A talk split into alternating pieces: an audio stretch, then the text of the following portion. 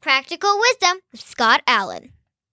Hello, I am Scott Allen, and thanks to my daughter Kate for developing the intro to the Practical Wisdom for Leaders podcast, where we offer a smart, fast paced discussion on all things leadership. My guests help us explore timely topics and incorporate practical tips to help you make a difference in how you lead and live. If you haven't done so, please click subscribe so you automatically, seamlessly stay in the know when we publish new episodes.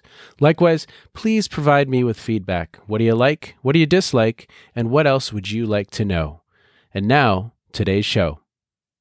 Brad Jackson, you are an award winner and you've won an award. I don't think you knew that you've won an award, but you've won an award for the distance, the, the guest furthest from me in this moment. And I think it's you. I think you get the Distance Award. I'm so excited to have this conversation with you today.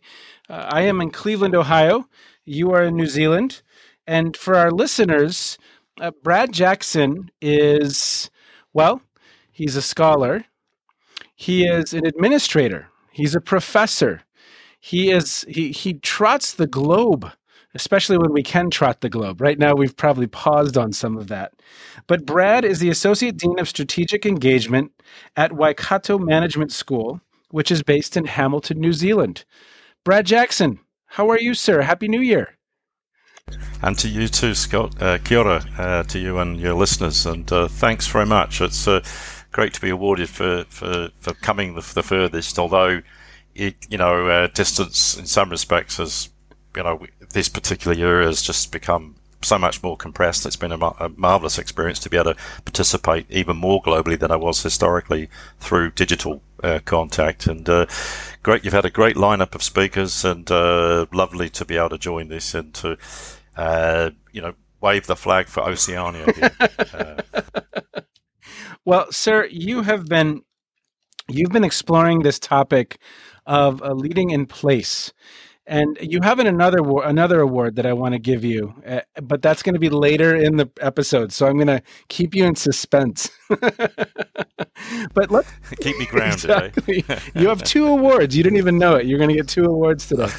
So so leading in place you had sent me a paper as we prepared for this episode. I looked, but I would love for you to take our listeners through some of that work. How are you thinking about leading in place? And then, of course, we have the leadership hexad, which I'm excited to hear about too. Yeah. Well, yeah, thanks, Scott. Uh, yeah, really, what uh, the, the place is part of that hexad framework, which we've developed. Ken Parry, who uh, God bless him. We, we lost him uh, two or three, you know, two years ago. But he and I co-authored a book called A Very Short, fairly interesting, quite cheap book about studying leadership. And for the third edition, we were looking at a way of trying to uh, sort of promote uh, multidimensional views of leadership to kind of open up uh, our perspectives. So we were inspired by Keith Grint's Four Lenses of Leadership and uh, added uh, and they, they were around uh, person, position, um, and performance. And uh, so we've added, yeah, that's it, pro- uh, process, yeah. So those what we've added purpose and place uh, to that to create this uh, the, this, this hexad that. Um, and really, it's just trying to. If you think about the way I look at it, is you've got this kind of a iceberg of the way we think about leadership, and we all know when people focus on leadership, most of the work has been around the person, you know, what's distinctive about the leader. And particularly, we tend to get very focused on those that are in positions of authority. And then we get hung up on how well they and their organization, their team, or whatever, or their community are performing.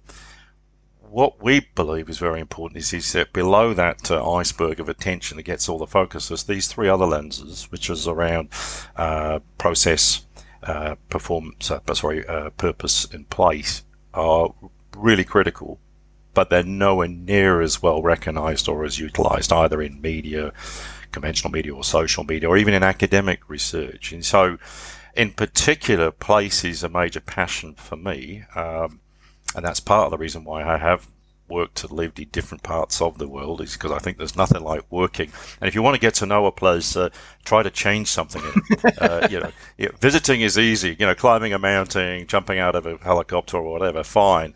But actually go into an organization to try to make something happen. Uh, you really get to know a place. But it comes uh, by, uh, honestly, because I'm a, I'm a geographer originally. My, um, my undergraduate degree was at the University of Bristol. I did a Bachelor of Science, so I got very focused on quantitative analysis of space. And uh, then I moved to the University of British Columbia. That's what brought me to North America to do my Master of Arts, my MA in geography. And that was all hermeneutic, interpretive approaches, so no numbers, uh, and about all about meaning.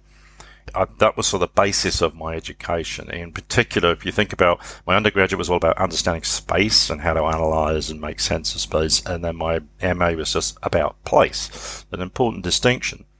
And I suppose as you go through your career, particularly as you get towards quote the twilight phase um, of your of your career, you tend to think about, hang on, uh, where did this all start? And you start to go back to your original passions and interests.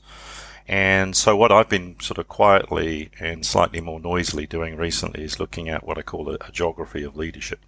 So in other words, we've talked a lot about the fact that psychology and leadership tend to, you know, like they've, they've had the tight reins on the on the field for a while, but sociologists have got in there, political scientists, philosophers, you know, including scientists and etc. now, and arts. What about a geography of of leadership, and what would that bring to bear? And it's so so that that's essentially why I thought, look, this is something that needs to. We've talked a lot about context.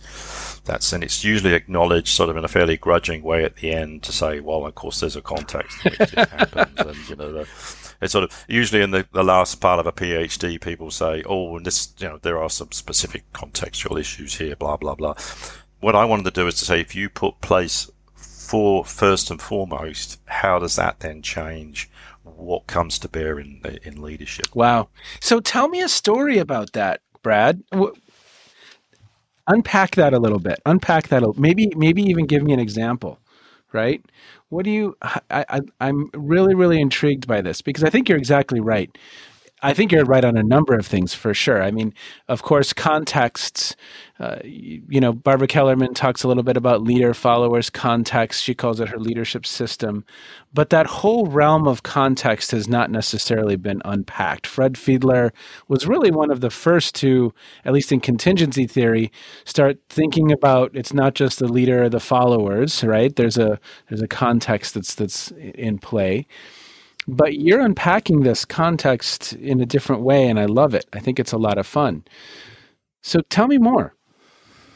Yeah because I, mean, I think the other thing that's important about so you know context situation you know a number of people have, have foregrounded that but i don't think they've actually it tends to play a sort of subsidiary role. There is a recognition that it's important uh, that it acts on what behaviors and relationships but the piece that hasn't been is the way in which place can be an active resource in and a constraint in leadership. So it's actually a dialectical relationship. And you know, you mentioned the hexadic.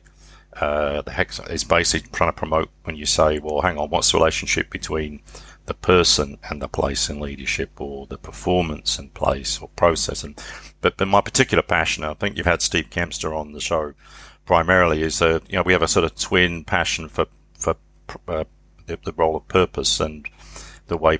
And so what we've been working on is this sort of notion between purpose and place, the relationship. So look to give you, I mean, uh, an, an example. I, I guess where I got really you know, thinking about the importance of place and leadership was really my encounter moving to Aotearoa in New Zealand in '99 from from from Canada. In the, in the university and other communities, we uh, are brought onto what's known as the marae, which is a, a meeting house for the Maori, and essentially the local iwi bring you on through a, a pōwhiri. When you spend time, you know, so you spend the, the, night as a group there, you are encouraged to, to provide a mihi, which is basically talking about who you are. And one of the things that you're asked to talk about is, and you know, it's, you know, your whakapapa, which is your lineage, which, you know, who are, you know, your ancestors because they play a critical role in influencing leadership. that's another topic, by the way. But you're also to talk. I encourage to talk about your mountain and your river. And as someone that sort of moved around an awful lot, I must admit I really struggle with that. Say, well, what what is my mountain and, and, and my, my river? And that, the whole idea is that these are kind of critical anchors for who you are and what you're about and what you stand for. And so for a long time, I, I struggled. I, I hail from my family's from Leicestershire. I wasn't born there. I was born in Germany, but so I, you know, I sort of focused on the, uh, the, the the Beacon Hill, which is the sort of the oldest rocks of Europe, and the River Soar and the Grand Union Canal as that. But I thought, isn't it interesting? I have trouble with that, and yet I found that remarkably grounding when I when I did do that process. And so, whenever I go back to England, which is last October 2019, I always make a point of going to Beacon Hill and and going down to the uh, to the river and the, where the river meets the canal, and and really sort of thinking, yeah, that's a lot about who who I am and an awful lot of so in this incredibly digitalized world, you know, where you know it's uh, everything is fast moving, connected. We, if you like, business schools have played a critical role in quote destroying the challenges that distance and time plays. It's that actually we may have lost something very important in terms of who we are and what we're here to do, which is sort of anchored in in place. So so yeah, so I'll, I'll let you pick up on. Would that. you Would you talk a little bit more about the the mountain and the river and kind of the thinking behind those two? I find it fascinating. Yeah, well, there's a strong spiritual connotation to that in uh, Maori cosmology about the creation, and so these mountains and rivers and seas, it's, it's a very important part of that. But it, it actually it does, you know, you, there are, we tend to think of, okay, mountains, that's got to be the Himalayas or the Andes or whatever. But in actual fact, it's actually looking, even in the Midwest, you know, the, you, I by the way, I was based on the prairies for a while, but at least I had the Brad, it wouldn't be a mountain, it would be a hill. Yeah.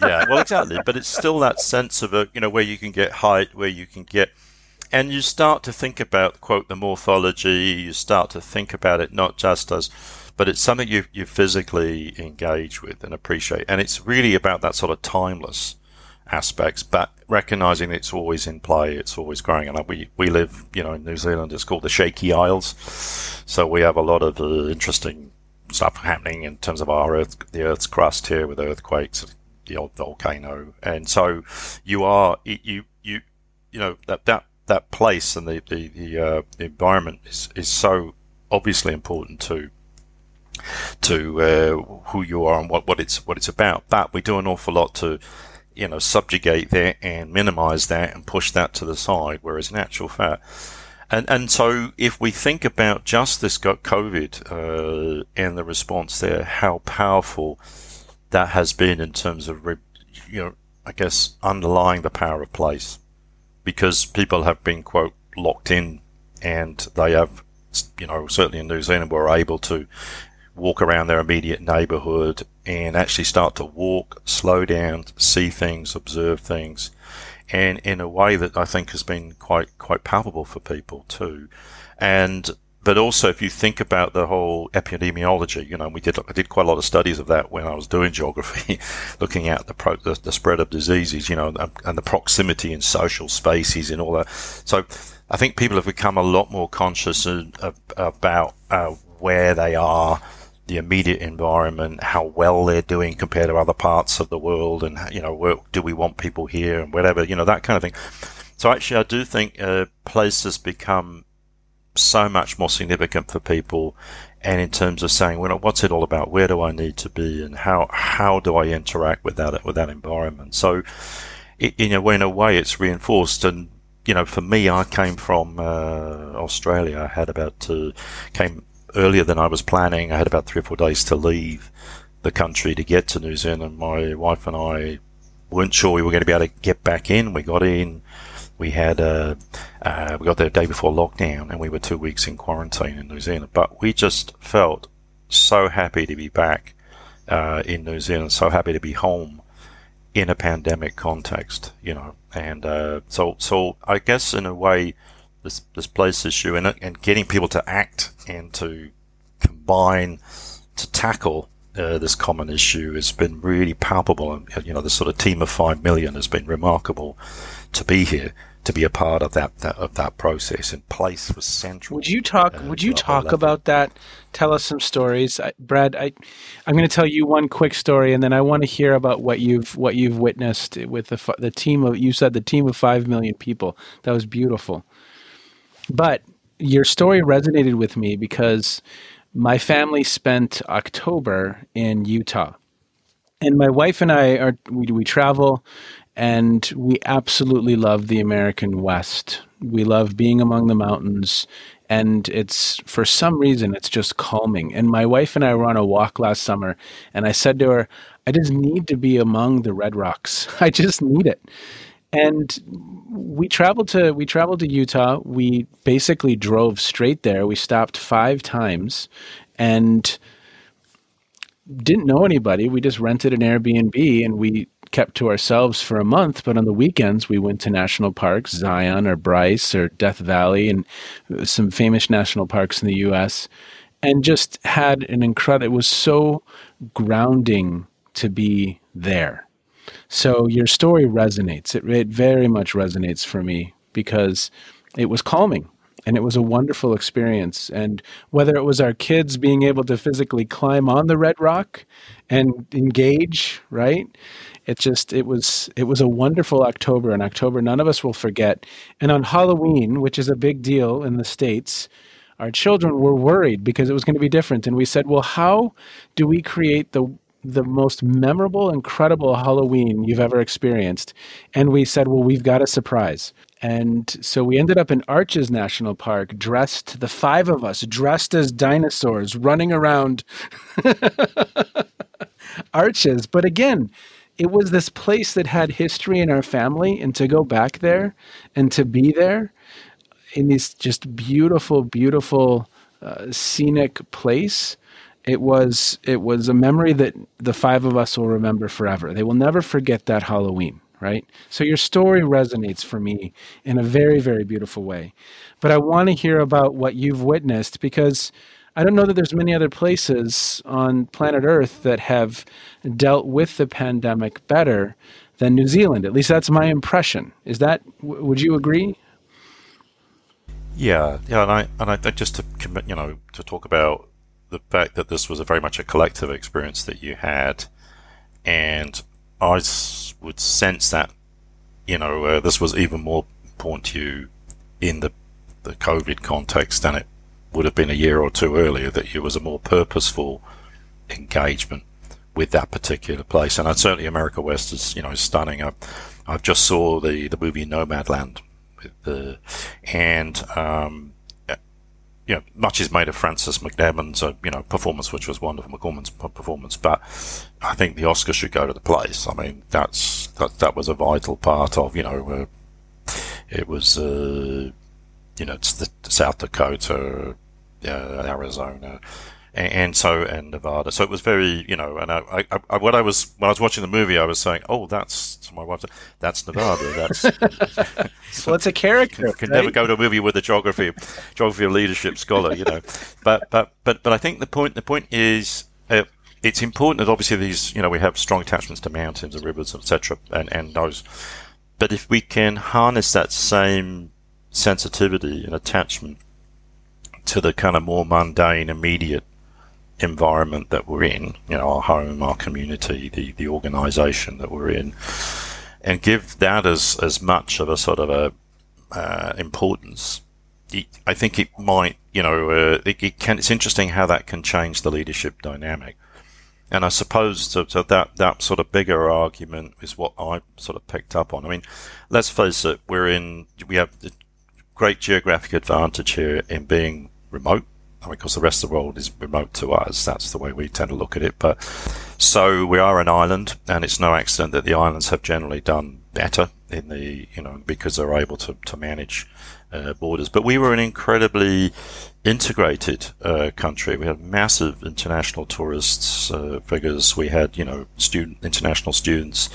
A, a lot of Kiwis live overseas, etc. And so we are, and we're probably one of the most diverse populations on the planet. So it's not as if we're hermetically sealed from the rest of the world. But I think what was very important is that uh, you know Jacinda Ardern, you know our, our, our prime minister, um, uh, was able to, if, if you like, uh, speak to New Zealanders in a very responsive, responsible and responsive way.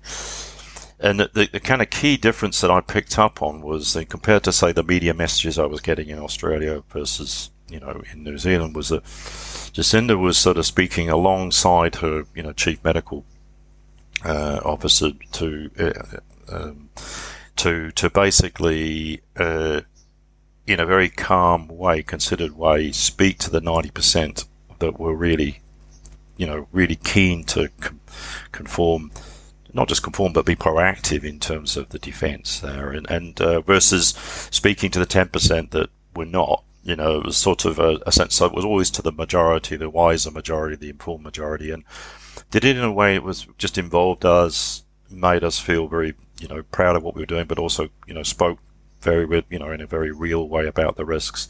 So I, you know, I, I, just genuinely felt that every night we were having a conversation because, you know, we'd gone through the flights, we'd gone through the borders, we got there, we finally sat down in the hotel, turned on the news, and we just felt that we were being spoken to personally uh, about this, and there was an obligation. We were clear about what our obligation was, but there was also a sort of a sense of pride that we would find a way as a country uh, to uh, to to respond to this and to really, and I suppose the focus on localism really vital. You know, what were the efforts being made in various, you know, remote parts of the country to sort of build that solidity and that sort of sense of, and we're not a, you know, uh, New Zealand's a, a, you know, a pretty uh, quiet, uh, unassuming group. We don't like to show off. Uh, so, but there was just a way of showing. And what was really powerful, and this goes back to process, is this tr- genuine collective sort of celebrating the collective effort.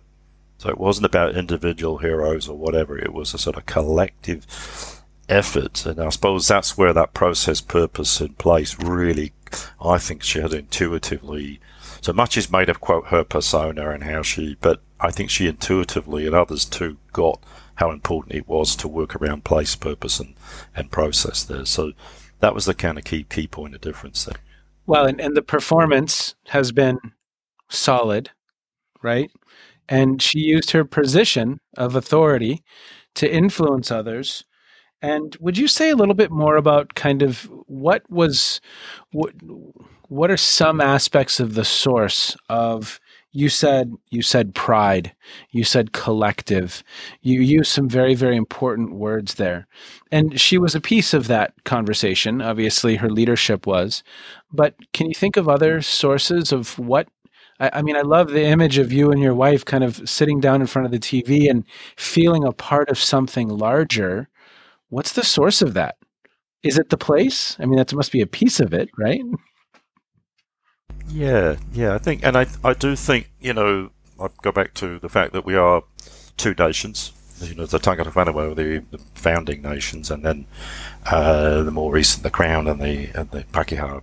Uh, so we're, we're kind of a I think that the, the Maori tikanga, the wisdom and knowledge, were really important part of that, which and and it's become critical as far as thinking about the longer term, thinking about the uh, the much broader community and uh, beyond the immediate family, you know, the whānau. and uh, and so I, I, I sort of that that I think we've had that sort of fusion of leadership philosophies and ideas, which are which are very, very important too. And I think also we've had a, you know, a, a government that's, you know, uh, compared to a lot of parts of the world, there's still a fair bit of trust in public servants and, and what the government does. We've had some very good prime ministers, uh, very good cabinets over the last 15 years. So it's not, there's not overnight in terms of, you know, Helen Clark, John Key, Jacinda Ardern. There's a, there's a good lineage there. So I think that stability and trust in government was sort of there, but it was,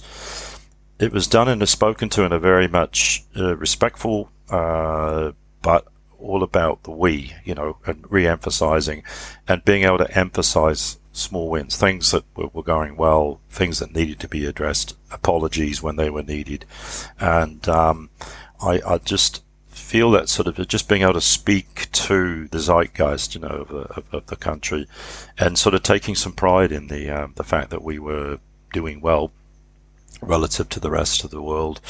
We, I mean, we, we're quietly a competitive nation. I mean, we like to excel. We call this punching above our weight in sport and rugby, you know, cricket, all this kind of stuff. So, so that there's partly that, but in a kind of constructive way.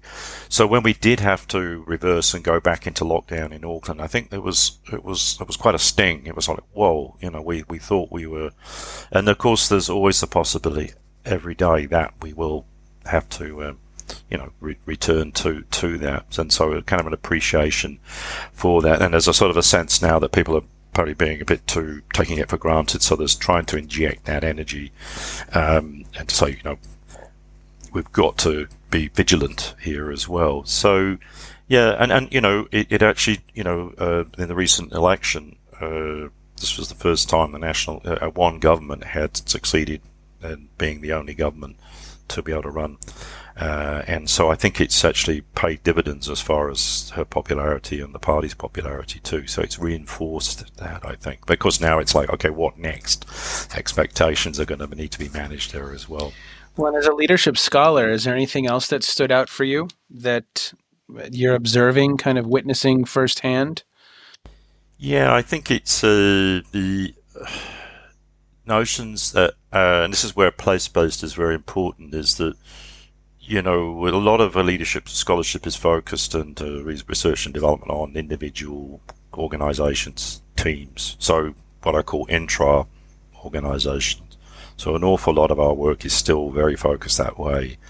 But really, to me, the, the, the frontier, and I've been, I was already sort of onto this and thinking about this. I, I, I'd moved into a school of government and did that because I wanted to get more into uh, sort of systemic change and in particular cross sectoral change. So, how do you bring disparate organizations from the business, the, the, the iwi, which is the you know the indigenous sector, the community, um, and the government, public sectors. How do we get them to connect to be able to sustain focus change? And so, one of the critical answers that you're not going to be surprised to is, is place. So, if you're able to actually say, look, uh, this this place is significant, is important to people, and not only to them but their predecessors and the next generation and the next generation. We need consistent effort there to work on who, what is this place, what does it need to be, how does it get there. So, um, so I suppose that's something that I've seen as being quite powerful. And I do actually see that this this is going to, ironically, in a you know a global age, I think this is going to become a key way in which we are able to make substantial change. You know, I mean, obviously there's this globalized efforts, but actually it's got to be done. And of course, the key task of leaders, and of course, is to you know create the kind of collaborative governance structures that sustain that, but then the collective leadership that keeps brings it, gives it life, gives it uh, momentum. So, I think this is going to be really become increasingly important, and so um, that's the other thing I've noticed is this, uh, and a lot of the people that were, you know, there were kind of a lot of power plays and rivalries, etc. People saying you got to check that at the door. This is something much bigger than this particular organisation and its share price and all these other kinds of things. So I'm actually noticed stats, uh, and particularly in the you know the Waikato where I'm based, you know, which is in the sort of central part of the of the North Island. Very strong uh, Maori presence here. We have campuses in Hamilton as well as the Tauranga, which is the Bay of Plenty. Uh, we're really getting much more engaged with our our place. We are the University of Waikato. We need to be much more instrumental and, and uh, you know uh, more interventionist there in terms of rebuilding the place, but also uh, the university as well. So, you know, so much focus on connecting globally, which is important, but actually, I sort of think it's an Andor thing. Really, really great universities are very much of their place. Uh, and they use that to create strong connections with other universities that are of their place too. It's time, Brad, for me to share with you the, the second award. Are you ready? Okay. You've already mentioned it. You just kind of you just kind of blew past it. And you have the coolest title of any leadership book ever written, especially a leadership studies book, which is a very short, fairly interesting, and reasonably cheap book about studying. And it's all of those things. It is. Yep, yep, yep, yep. Would you tell tell us a little bit about the the story behind the title of that book? And then you mentioned earlier that you're working on the third edition.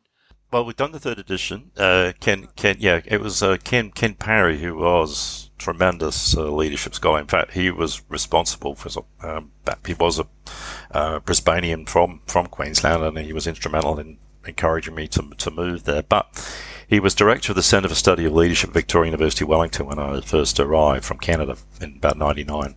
And uh, I said, so "What's this leadership thing?" You know, and he said, "Oh, so you do this and this." And I thought, well actually, that's kind of what I've been doing for years, you know. So uh, we we wrote a pop book together called The Hero Manager uh, about you know nine exceptional New Zealand chief executives and reasonably popular. Did, did, gave Stephen Covey a bit of a run for his money for a little while, and then. Uh, um, but uh, I got approached to uh, write a, a book, uh, a sort of crammer book on leadership, and by by, by Sage, and uh, I was quite keen. I was I just moving into the leadership space. I think one of the best way to to learn a new field is to try to teach it and write about it early on when it's still novel to you. You know, it's you're more effective at teaching in a way because you you kind of it's still a mystery. It's still exciting. And what happened is, uh, I used to be the book reviews editor for um, Journal Management Studies, and I got a copy of Chris Grey's book, uh, which had that same title and it was the first in a series. Yeah, and in fact, there are a number of uh, fields there, but leadership, I think, was either the second or the third.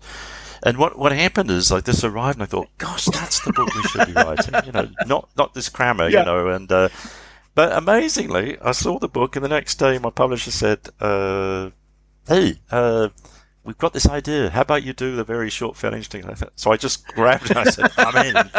And then I said, I know the very man that needs to be part of this, and that was Ken, Ken, Ken Parry. So we, we worked, who had a lot more experience, was a lot more knowledgeable. So uh, really, really helped. And we just sort of said, look, let's sort of write this. I was teaching an honors course in leadership, and as I was teaching it, we were writing the book and working, you know, what was working, what wasn't. And so it's evolved since then, and it's done, you know, uh, really, really well. And um, it, it, it's funny, a lot of people kind of, I get notes from various doctoral students around the world, even MBA students saying, thank you, this, this book has really helped demystify this stuff, because we wrote it in a fairly humorous way, but also trying to create a more holistic, so the sort of functional instrumental work as well as the critical work and, and just, um, I mean, when I talk to business people, I always say, look, it's so it's right about leadership that, n- that you never find in a regular book. Yeah. you know, it's all that stuff. There's, there's a, talk about uh, the the, the uh, icebergs, all the stuff below in academia that most business people are blissfully unaware of. So, so yeah, we've done done th- three uh, editions now, and um, so the, the you know just, but it is trying to create a more holistic, uh, appreciative perspective of a whole range of perspectives that we've got. It's a wonderful field to be a, be a part of, and uh, you know, uh, I've gone off to you know public management, public policy, social enterprise, social management, but I've, I've, I've always thought, no, this is my home. This is where I belong. Is with the ILA and the leadership community too. So it's a great way of keeping keeping in touch there. Well, and you and you had mentioned of, of Ken's passing. Is there a story that comes to mind for you about working with him that stands out that, that listeners would love to hear? Yeah, and it's but what was amazing was you know he, battled with uh, pancreatic uh, cancer, and uh, what was amazing was how many stories that Steve Kempster and I received. We were, you know, we we we took on, uh, we put together a special issue uh, in honor of Ken Ken Parry, the Journal Management Organization, and. Um, and it was I, I, was just amazed how many people had a story about Parry, how he spent time with a particular, you know, doctoral student or challenged a business executive or took someone to a cricket match or or, or, or, or whatever, you know. And so, so it was, I mean, I have a lot of, you know, really great, you know, personal memories from him, but what's done me was probably more important is how many other people uh, he, you know, created stories with, and uh, uh, and just had this lovely kind of holistic view wasn't very judgmental, but but sort of asked the asked the questions that had to be that other people wouldn't ask, if you know what I mean. Uh, so I, I, that was the thing I sort of most most valued was this just straight, very honest uh, approach to to to to things and. Uh, you know, I can remember us. So we, you know, we published this sort of uh, book, you know, the, the hero manager. We, you know, we went to a big book launch and they put us up in this tiny hotel room in the in the hills. The two of you in the one room, sharing, yeah. a, sharing a bed together. It was kind of, you know, it was sort of, it was a bit thinking, you know, well, you know, fame is not going to get We've to made us, it. Get the better of us. yes, exactly. And so, um, yeah, no, I was just, you know, really pleased that we were able to get the third edition out and uh, in his honour. So, yeah, it's, it, and it, what's interesting, you know, truly global perspective because you know there has been a kind of divide between Europe and North America, and you know, but actually he had a way of bringing all scholars together. All, everybody knew Kent kind of mm. thing, and had it, you know, so um, yeah. And his favourite phrase was "Here's the thing." you know, that was always what he would say. "Here's the thing," you know. Oh, what's he going to say now? You know. Um, yeah. Maybe that's what. Maybe we'll call the episode that in his honor. Here's the here's, thing. Here's the thing. Yeah. Oh, well, well, this, this must be the place. that, that, could be the other thing. Yeah. Well, Brad, I hope you have a wonderful Friday. It's Thursday at 4:45 here, 4:47, and it's probably about 10:47 or 11:47 there now. A.M. And I, I, hope you have a wonderful day. Thank you for the work that you do. Uh, thanks for bringing this dimension. I love that connection to geography, and I love looking at leadership through that lens. It's just a, a beautiful way of, and and you've stretched my thinking in a really fun way today in this conversation, and I know our listeners will enjoy it as well. So be well, sir. I hope you have a wonderful. I cannot wait to buy you a pint at the next ILA. I hope in Switzerland and and yes. we will catch up in person. Quite fine Swiss Swiss Swiss beers there actually, Scott. So I will hold you to that. but yeah, just to sort of acknowledge and to say thank you so much, Scott, for the, the invitation and the way in which you've. I thoroughly enjoyed it too. It's just gone so so quickly, and um, but just to sort of uh, for those that are listening and for them, you know, to, to stay well um, and to you know think about the connection to, to place to, to use that as a really key driver for who they are and what they're about, and generations too. But to stay well, stay healthy, and uh, we will find a way, and we are finding a way. And uh, so uh, go well and stay well. Okay. Thank you, sir. Have a great day. I think our distance affected our timing a little bit. I apologize if it sounded like I was interrupting Brad, but it's always a pleasure to speak with Brad Jackson. He always challenges my thinking and takes it to new places this whole notion of leadership and place.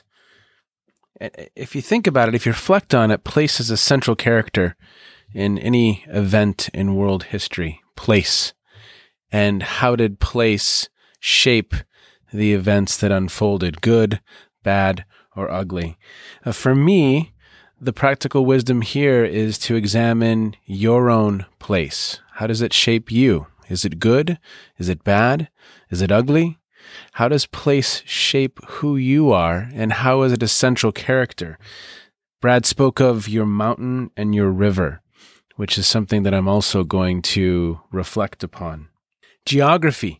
Geography and leadership. Ted Bartman's talked about geography as well. I think I think there's something there as another way to explore this topic. How the geography impacts, how history impacts who we are and the story that's being created. Take care, everybody. Be well. Talk to you soon. You have been listening to the Practical Wisdom for Leaders podcast. If you liked what you heard, please share it with others and let them know what we're up to. And one last quick reminder to click subscribe so you know when we publish new episodes. And of course, we'd love to hear your feedback. You can stay in touch with me by visiting www.scottjallen.net or any number of social media platforms. Be well, be safe, and make a difference wherever you are on this beautiful planet. And now, here's Kate's twin sister, Emily, with the outro.